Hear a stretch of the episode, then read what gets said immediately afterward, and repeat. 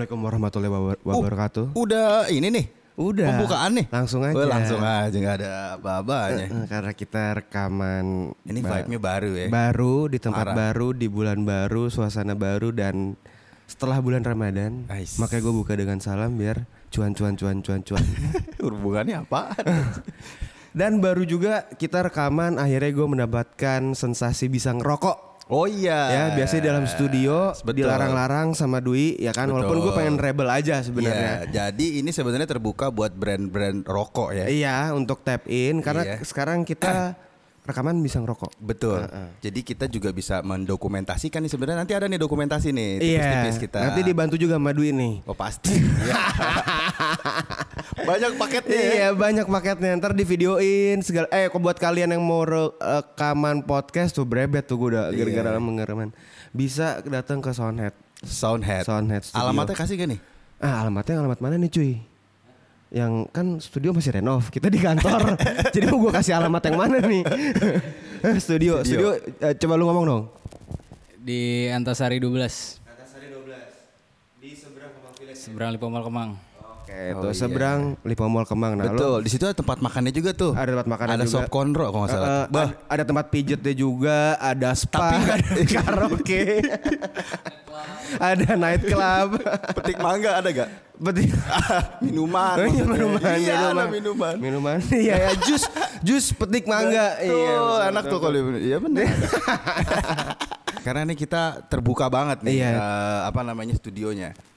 Terbuka sekali, sangat asri. Iya. Walaupun Jakarta lagi panas-panasnya Lagi ya. panas banget dari lebaran kalau nggak salah. Itu panasnya 30 sekian derajat. Emang ya. Iya coy. Kem- kemarin sempat 37 cuy. Gua sampai stres gua. Gila. Parah itu juga parah tuh. Gua udah nyari Nyari sunblock tau gak lo? Sunblock, Sunblock, Ini iya. manja banget loh. Buat ke Bali. Kembali sama siapa, Be? Sendirian. Sama pacar dong. Oh, siap. Tapi belum ada duitnya. Jadi kerja ya terus kerja terus. kerja aja dulu. Atau misalnya gini, Pe. Pendengar kita sih gue denger-denger udah berapa ratus ribu gitu, Pe. Wah banyak cuy. Nah, banyak banget ya. Ratus ribu juta triliun rupiah. iya, dan kita setelah vakum berapa minggu ya? Wah lama Sekian cuy. minggu lah. Sekian minggu. Iya. Terakhir itu pokoknya awal tahun nggak awal ya? tahun. Iya. Habis itu gue pikir kita bubar kali Nah, ini apa iya, gimana nih iya, ya kan? iya. Apa rekamannya bagaimana nih? Tapi ternyata jalan terus aja. Iya. Cuma cuma kan kalau gue lihat-lihat Adrian juga lagi makin sibuk nih ya kan? Mm. Heeh, dari panggung ke panggung ya kan? Kalau kalau Hindia dari rumah ke rumah. Iya. Gua kalau gue dari panggung ke panggung ya. Padahal lebih banyak manggung juga dia bukan gua. Iya nih jadi Adrian nih eh, teman-teman sekalian nih dia udah menjadi DJ nih. Beh, disc joki. Ngeri nih. So asik aja. Ya, so asik aja. So asik aja. Udah dari tempat dari klub ke klub, tempat-tempat ke tempat-tempat gitu, Be. Iya, kalau klub kayaknya gue belum pernah. Eh sekali doang. Sekali. Jatuhnya dingdong disco tuh klub bukan? Klub lah ya. Iya bisa lah. Sem ya Iya. minimalis klub lah ya. Iya. So sisanya gue ke bar, resto and bar yang kayak Iya. gitu-gitu sih untuk menghibur pemirsa teman-teman semua. Gue pernah datang tuh sekali tuh ke tempatnya tuh. Be, kapan lagi gue ngeliat yang joget tapi cowok-cowok. Anjing, di depan di Biasanya kan cewek-cewek kan. Ini cowok-cowok yang joget kureng. Gue rasanya ah, kureng salah datang gue. Makanya cewek gue waktu itu nggak datang dia nggak worry juga Oh, karena iya. yang nonton cowok semua. iya, gue pikir wah gue datang nih oke. Yang joget cowok semua di depan. Ada yang gondrong ya. nggak jadi deh, udah. itu itu jatuhnya bukan kalau DJ kan biasanya Ah. dance floor kan. Iya. Itu jatuhnya mosh pit. itu udah bau ketek tau nggak lo asem banget. Keringet semua. Iya. Mulut bau naga kan. Kelakuan udah masuk angin.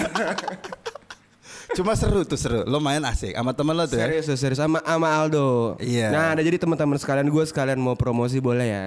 Boleh dong. Jadi eh, kemarin-kemarin gue bikin kolektifan, kolektifan musik, selektor, DJ, everything you name it lah. Heeh. Slash agency juga.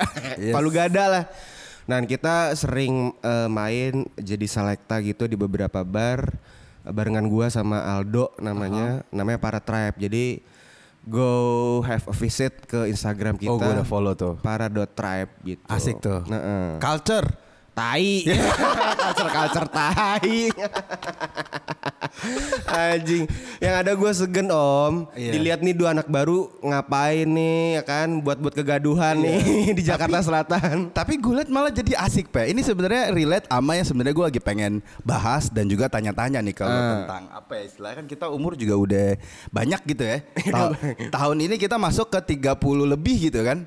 Dari yang tahun lalu 30 tapi sekarang lanjut terus nih sampai ke 31 gitu dan di situ Lanjut terus masa berkurang. Iya. Kalau mundur gue juga mau. mundur. Iya dan di situ gue ngerasa banyak banget kan dari kita tuh kan nyari jati diri dan lain sebagainya. Iya. Terus gue liat nih, wah kayaknya Adrian karena lo di zaman kuliah gue nggak pernah ngelihat lo main kan. Mungkin datang ke klub iya gitu mau Iya. mau either itu lo mau have fun apa mau ngebungkus apa gue nggak tahu. Cuman gue gue sering lah lihat. lah. Cuma buat main kan gue nggak pernah tahu. Nggak pernah, nggak Iya. pernah perform. Eh, Nggak pernah perform. eh. Cuma gue liat nih akhir-akhir ini, beuh, asik nih Adrian nih. Dan gue liat, gue pikir kayak cuma asik-asikan doang. Ternyata lo udah masuk ke semi profesional lah, OTW lah lo. Bener gak? Iya OTW di Pabarus. Asal jangan kapur baru saja. Nguap lo ntar. Ini kita nyebut-nyebut sama orang, orangnya ngomel aja lagi. Bercanda Om Dipa, bercanda, bercanda. Nah Salam yang gue pengen tanya sebenarnya, lo perjalanan apa ya bahasanya kayak ah gue mau memutuskan ah gue juga pe- pengen tuh ada ada pertimbangan atau gitu gak pe? Eh, se- ini kayak gue yang bintang tamu ya, bukan Ya, podcasternya juga ya, ya, kayak diwawancara. Iya, nggak apa-apa. Eh, gue sebenarnya ini sebenarnya project iseng ini awal mulanya ya, awal mulanya. ya. Iya. Kalau kita tarik sejarah ke belakang, gue dari kecil kan emang udah suka musik.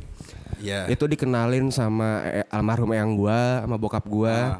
Jadi kalau mis Ntar diedit aja. Nah, nah oke.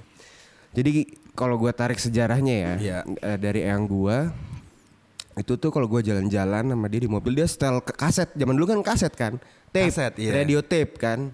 Iya. itu dia biasanya nyetelnya Frank Sinatra Nat King Cole My Way. Sedap. Nah kayak gitu gitulah itu perkenalan gue dengan musik. Terus ditebelin lagi sama bokap gue bokap gue itu ya karena kan memang 80s ya generasi 80s 70s ya. 80s Heeh. itu dia ngenalin nama klasik-klasik rock kayak Led Zeppelin kalau tahu terus Pink Floyd Iya. eh, apalagi tuh di Purple Frank Zappa yang kayak gitu Oh, gitulah Iya iya iya iya iya. terus berjalan berjalan berjalan gue akhirnya jadi inget kaset pertama gue yang gue beli record yang pertama yang gue beli adalah kaset tiga kaset kok nggak salah Linkin Park Linkin Park. Limp Bizkit sama Dewa 19 the one and only Itu berarti di tahun 90-an aw- akhir. 90-an akhir deh kalau nggak Iya. salah lisan yang memorable banget buat gue Benar dan zaman dulu setahu gue kalau beli kaset tuh banyak itunya tuh banyak apa sih istilahnya em, eh, perintilannya. iya iya Nggak cuma kayak cuma kaset doang. Jadi ada yang ada yang Ada. pakai poster lah atau Eh, tergantung si konten si itu. si ininya Iya, apa gua namanya pernah apa? beli dulu slang Heeh. kaset. Heeh. Gue nggak gue lupa nama judulnya pokoknya warna biru gitu. Dapet kondom. Itu pengalaman pertama gue Megang kondom. dan gue nggak tahu apaan tuh. Kalau sekarang kan udah hafal ya. Nah. Mbak, biasa dah. Kalau ke Indomaret mampir ya kan. Tapi bawa bawaan beli dulu beli teh pucuk dulu. beli ciki-cikian dulu. Jadi kesohor.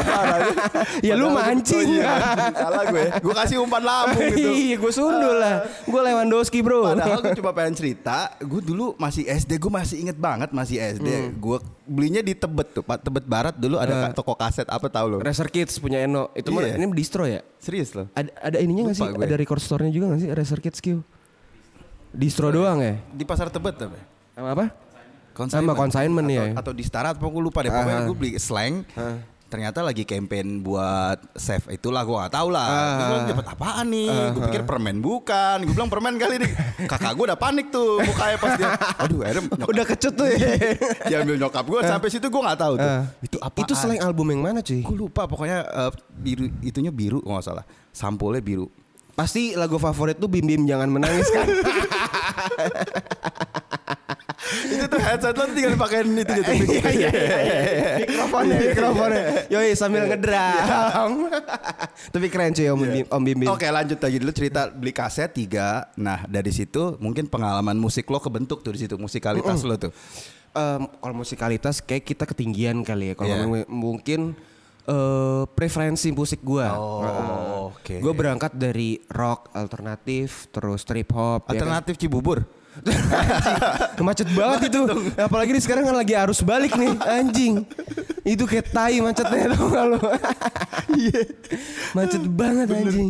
Oh, gitu, gitu. sih. eh, jadi ya itu pengalaman. Jadi itu gue ini banget apa namanya inget banget. Ah, Karena oke. kalau lu beli kaset dulu kan selain lu dapat kasetnya yang jelas Yeah. ya.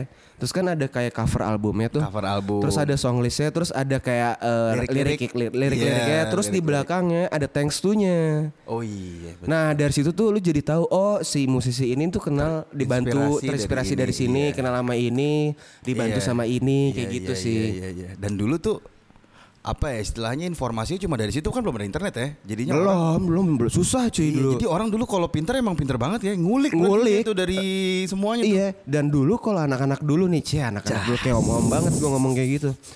Eh lu kalau dengerin lagu kalau sekarang kan ya udah bagus lah ada Spotify. Iya. Terus udah kelihatan kan Ah. hits-hitsnya. Kalau dulu tuh lu harus dengerin satu album. Parah. Lu ngulik satu album. Jadi Parah, tahu iya. tahu mana aja nih oh lagu yang ini ternyata oke tapi eh, jarang diputar di radio Iya. gitu, nggak heavy rotation tapi oke gitu. Makanya kalau musisi-musisi rumah-rumahnya tuh banyak banget tuh koleksi-koleksi album, album vinyl vinyl dan lain sebagainya ya. mm-mm. Gokil. Karena mereka juga ngulik dari itu ya dari kalau situ musisi semua ya. karena kan musisi so- ini correct me if I'm wrong Iya. ya ada beberapa tone dan beatnya kan sampling juga kan dari musisi lain itu pernah gua post juga di akun kolektifan gua Aha. itu tentang lagunya ABBA yang Gimme Gimme Gimme ternyata itu dia juga terinspirasi dari lagunya Benyamin Be- yang Bulbul legend. Effendi Legend tuh. Eh, Iya tahu gue tuh pernah denger tuh. nadanya sama kalau dengerin Dan rentangnya duluan Benyamin ya. Maksudnya Iya. itu lagu kan? Karena ABBA itu ketika li- rilis Aha. yang Gimme itu 1979. Iya, Nah, 77 gua nggak salah. 78. 78. 78. Ya udah otomatis lu lu denger dari mana gitu. Pasti Iya dari sih. dari Bang Ben lah. Iya, Iya, keren iya. juga Bang Ben. Berarti dulu mungkin pernah datang ke Indonesia kali terus dengar atau gimana ya? Heeh. Eh, menurut gue banyak ya kayak musisi-musisi Banyak musisi sih. internasional yang terinspirasi kayak inspirasi Beatles tuh siapa? Kyo. Yang inspirasi Beatles. Oh dari musik lo- lokal juga Iya, juga band dulu. apa? Gue lupa. Tillman Brothers. Beh. Itu jadi inspirasi Beatles buat mereka bikin Juga sih ya.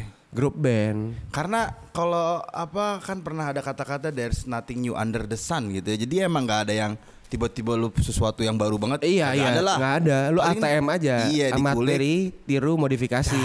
Itu. Tapi yang bikin hebat sebenarnya ngejual dalam tanda petik ya. Ah. Jadinya lo jadi seakan-akan yang Bas, lo nih gara-gara lo. Padahal Iya. sebenarnya dia juga kulik dari sampling juga. Iya, dari yang seterdahulunya. Iya, dan harus tetap dengan izin ya. Oh iya. Iya, daripada benar. kekisruhan yang terjadi di antara Ahmad Dhani dan Bang Once. Jangan sampai. Iya, bener tapi itu kan masalahnya rights ya. Iya sih, maksudnya lo sebagai apa musisi yang mana lo nyari duit juga dari situ dan ya itu emang harus pertimbangan yang Karya seni, iya, karya. iya. Karena lo emang dibayar kan dari itu. Dari situ. Lo kan kerjanya di situ tuh. nyari nafkah dari Ngulik, situ, ya kan? nguliknya dari situ. Bener. Bener-bener. Nah kalau gue mau nanya lagi, lu sebenarnya nggak apa-apa kita bahas pencarian jati diri jadi Iya. lo. Wah, Akhirnya lo oke lah gue mutusin buat ah serius lah. Atau emang sebenarnya gue cuma mau asik-asikan dulu. Iya. Terus habis itu ditawarin apa gimana? Eh, gue tuh awalnya eh belajar waktu itu dari studio Soundhead juga kiwe. Yang gue pengen gue bilang ah gue pengen nge-DJ ah gitu-gitu kan gue gue ngejeplak sama lu kan. Juga. Berarti tak kalau kalau udah terkenal Soundhead mau make lu lu jangan mahal-mahal Dri. Iya makanya Iya, gratis kalau iya, enggak. Iya sound system Iyalah. dia barter sama gue Nah. gratis juga Kan lagi gue komporin Pas udah terkenal songong lagi. Iya, pas udah terkenal. Kan lagi iya. Ngobrol sama manajer gua aja deh. Jadi itu lagi. Iya. Ah tapi sekali-sekali gue mop kayak gitu gak apa-apa lah Kawan ini Gak gak gak gue bercanda Terus dia ngomong deh, dan bicara sama manajer aja. Ya elah. Gue gue tuh sampai komporin dia Karena nih gue cerita Sonet sedikit lagi ya Sonet kan juga lagi lagi renovasi studio kan Nah makanya kita juga baru rekaman lagi Ah, Karena ah, masih direnovasi Terus benar. rekamannya juga di kantor Soundhead Betul. yang ada di Jalan Taman Kemang. Nah, kan lagi nyusun kantor baru nih si Pak Dwi Iya. Soundhead ini. Udah gua kompor-komporin. Masa alat band doang sinjing gua mau latihan gimana? Masa gua bayar ke metronom? Ya nggak apa-apa, gua sayang juga sama metronom. Iya. Tapi kan gua juga mau support temen gua gitu loh. Jadi support lah ya XDJ RX3 38 juta gimana? Ambil cicilan lo yang bayar ya. nah jadi gua inventaris inventaris kantor. gitu. Jadi ya apa namanya permulaannya sih gue dari dari Sonet. Gue ngo Sonet, eh, gua ngobrol kayak gue main gini gini, gini. terus kebetulan teman-teman di Sonet juga ada yang bisa nge-DJ ya Kyo kayak Aldino bisa nge-DJ gitu. Radit anak-anak Sonet. Terus ya gue konsul lah gue mau beli alat nih buat latihan-latihan doang di rumah iseng-iseng doang. Yaudah ini nih aja bang. Nih bang ini ini. Iya. akhirnya gue belilah secondan dari, Iya. dari online. Iya. gue beli terus cuma latihan-latihan di rumah terus gue beli headphone terus lama-lama gig pertama gue nah ini gig pertama gue adalah di Soundhead acara sunatan ponakannya Dwi Gokil. Lo mainin lo mainin apaan tuh? Lagu apaan tuh? waktu itu gue mainin disco disco nggak jelas gitu ya Iya kurang lah pokoknya kurang lah kurang lah pokoknya gig pertama gue di acara sunatan gue bisa sombong kenapa gue yakin di jadi di luar sana gig pertamanya nggak mungkin di sunatan gue doang Iya karena orang sono gak ada yang sunat. Iya. yang di Indo gue juga yakin nggak mungkin ada yang di sunatan gue doang. Itu Ini sih. sunatan ya? Iya itu awal 2022 ya cuy ya. Wah harusnya lo dokumentasiin tuh Dri. Sep enggak awal 2022 cuy. Tengah tahun ya, P 2022 tengah tahun. Nah, itu awalnya di situ gig pertama gua. Bah keren sih. Itu ngejual sih secara cerita. Secara cerita Iyalah. ngejual kan? Iya tuh Ngejual kan? sunatan. Dari sunatan men, DJ sunatan Iya, gua. mem- memperingati bentuk Lihat dulu mana tititnya. Kayak anjing Udah- udah kering belum? Iya, terus kasih duit. Lu dipertontonkan cuy. player lo lagi. iya, flare lu lagi ditontonin. Kan anjing juga ya. Untungnya dapat duit. Belum zaman dulu kalau biusnya hilang itu sakit ya Wah, kan? parah cuy. Kayak teman gua duh. kejepit kejepit motor. Belum kering lagi. Anjing caur caur caur caur. Oh iya pas sunatan itu adalah panggung pertama lo. Wah Panggung pertama gua. Iya, panggung pertama gua kan itu Q. gokil. Iya, itu panggung pertama gua cuy. Iya, dan- Udah dan itu udah tuh gua abis itu latihan-latihan doang di Soundhead terus lama-lama diajakin lah sama eh, teman gua si Yogi anak Extended Asia shout out to Ah. Iya. Extended Asia untuk main di acaranya di Iron Face. Enggak karena kalau gue inget-inget lo dulu kan cerita tuh sama gue tuh Ah. belum sampai setahun tuh. Kalau nggak salah di bulan apa gitu yang lo lagi oh gue mau beli alat ini nih buat lagi mau main di kamar. Itu tuh yang waktu di studio itu. Waktu di studio Iya, pasti itu ya. belum setahun tuh. Iya, Cuma pas sekarang progresnya lo udah ada di beberapa panggung kan tuh berarti kan emang apa sih istilahnya lo eh, menjalani itu dengan lo nggak tahu ya lo sadar atau nggak Ah, sadar itu ah. serius tuh. Iya sih, ini juga pernah gue obrolin juga sama teman gue gitu. Ah. Salah satu teman deket gue juga kayak dia bilang kan kayak panggilan gue kan kalau sama anak-anak teman gue anak kantor itu ini teman teman kantor gue teman cerita Iya. gue Ats gitu Ats lagi kan tai banget ya Ats lu sadar gak sih Ats gitu gak nih? Jadi jangan dipanjangin pak Ntar halo BNI Iya iya iya. Dia bilang lu sadar gak sih lu awal-awal lu nge-DJ dice biasa dicengin Ah. anak-anak tawa-tawa gitu. Terus lu baru latihan intens tahun, terus sekarang lu ya alhamdulillah bisa ngasilin main di mana-mana. Iya. Lu sadar gak sih gitu? Ah ya kalau gua sih awalnya mah buat hura-hura doang. Tujuan gua kalau emang Iya. main di luar ya at least gua nggak keluar duit jajan lah gitu. Is, Iya sih. Dapat komplimen udah cukup, terus eh gue nyetel dengan la- lagu yang gua suka gitu kan Iya. ya dilalahnya hokinya jalannya tiba-tiba bisa dapat dan gua ngerasain kayak nggak beban nih nggak capek Ah, ah. nggak- effortless gitu terus dia bilang bukannya bukannya nggak berat bukannya nggak capek kata teman gua bukannya nggak beban juga cuman karena lo enjoy lo jadi nggak ngerasain capeknya Iya, mungkin iya, kalau gue yang nggak iya, seintu iya. itu kata Benar, dia benar, benar. gue kan ngerasa capek gitu karena lo happy ngejalaninnya Benar.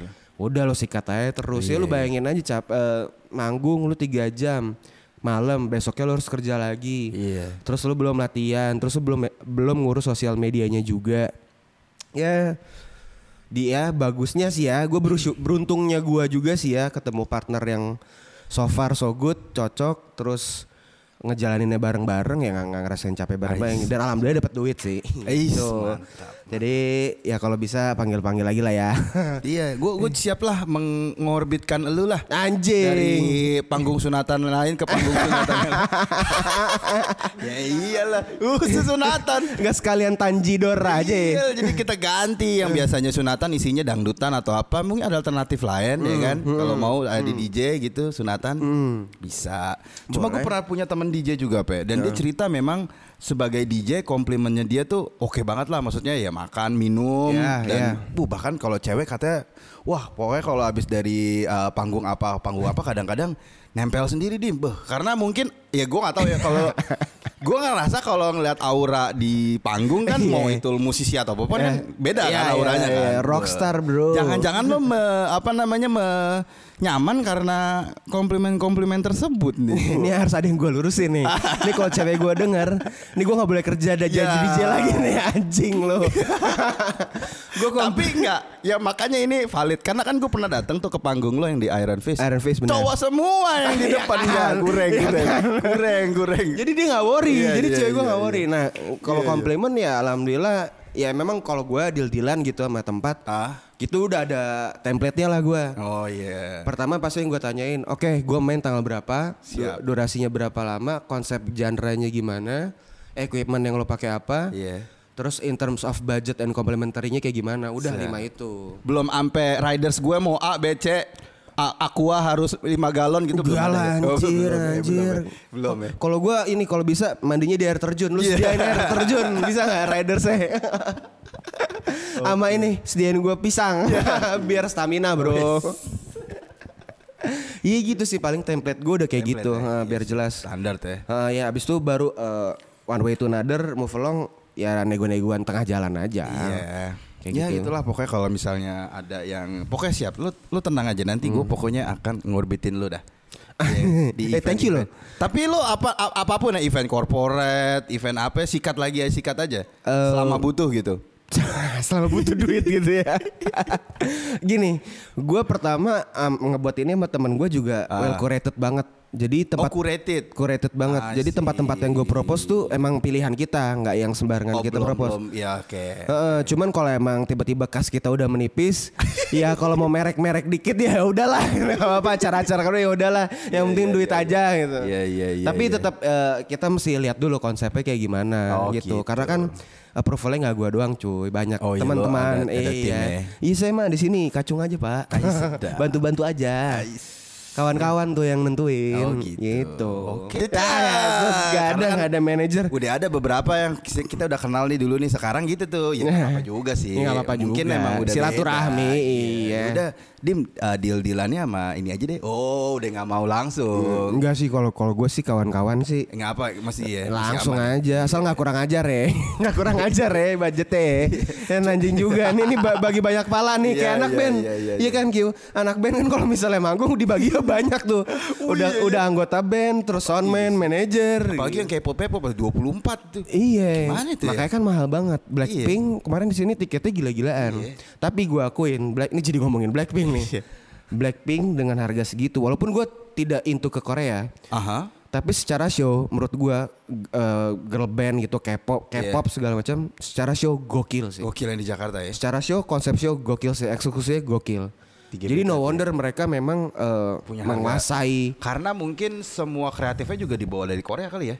Iya, iya, ya Iya. kayak kayak lu mulai dari Korea, lu mulai dari set Mereka panggung, set, lighting, sampai segala macam. Security-nya yang ring satu aja menurut gue Heeh. dari sana kan. Dan mereka eksekusinya perfect banget. Jadi kayak, ya walaupun gua gak dengerin Korea, tapi menurut Iya, gua, iya, iya.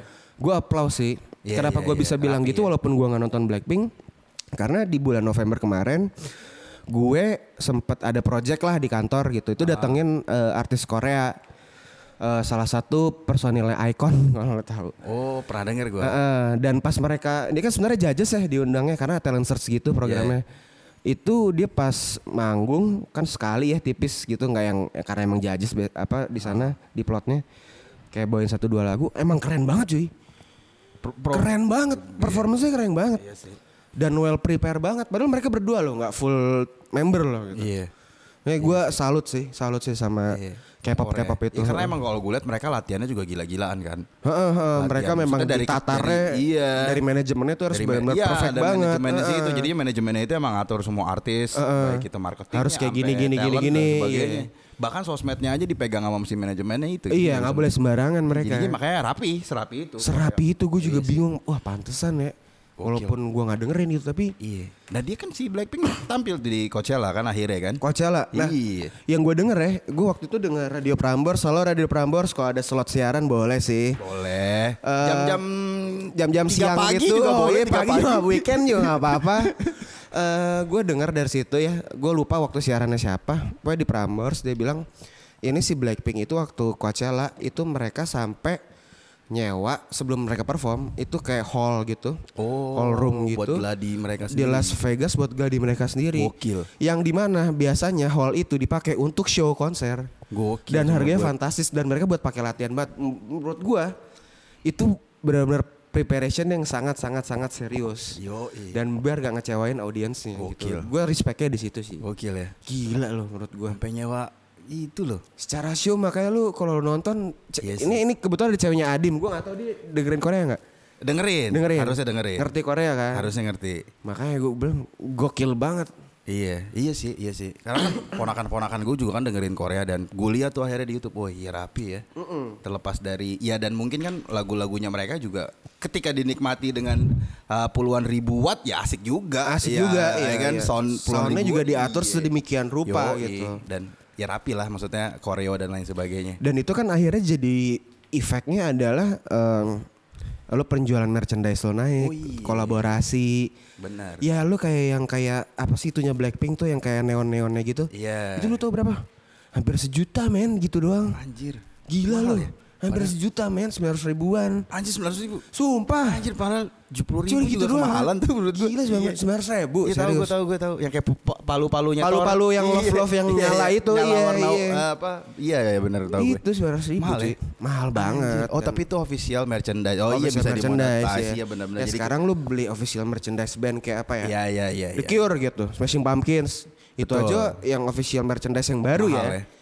Ya. Itu udah 400 500 ribu, apalagi yang vintage lebih mahal lagi gitu. Ya karena kalau gue pernah lihat memang turunan dari ketika lo emang udah terkenal baik itu lo personal ataupun band, IP-nya. IP-nya bener. Bener. dan IP-nya itu yang mahal. itu. Betul betul betul Setahu betul. gue band apa Kiss ya. Dia Kiss. bahkan lebih ter merch-nya itu jauh lebih terkenal ketimbang Iya. bandnya. Malah Iya. dipakai sama orang-orang yang nggak ngerti Yoi, apa jadi- itu kiss. Iya, tapi ya selama cuan ya udah. sikat aja. Sikat Maksud gue eh, everybody ya pasti pernah jadi poser lah gitu.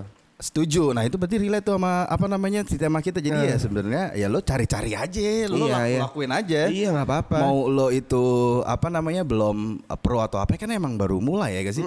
Dan menurut gue nggak apa-apa lah. Maksudnya Nggak lo apa-apa lah. umur umur berapa mau coba juga ya nggak Coba, apa-apa coba, juga. coba aja. aja. Gas-gas aja kalau lo suka ya. Iya. Bahas soal tadi kalau emang lo ternyata suka, lo akan Sikat ternyata aja udah. ada di titik. Eh iya ternyata gue udah di titik sini. sini nih Iya, gitu yang gokil. tanpa lo sadar Yo. gitu emang kebetulan aja melehoy terus Kayak mik lo tuh melehoy.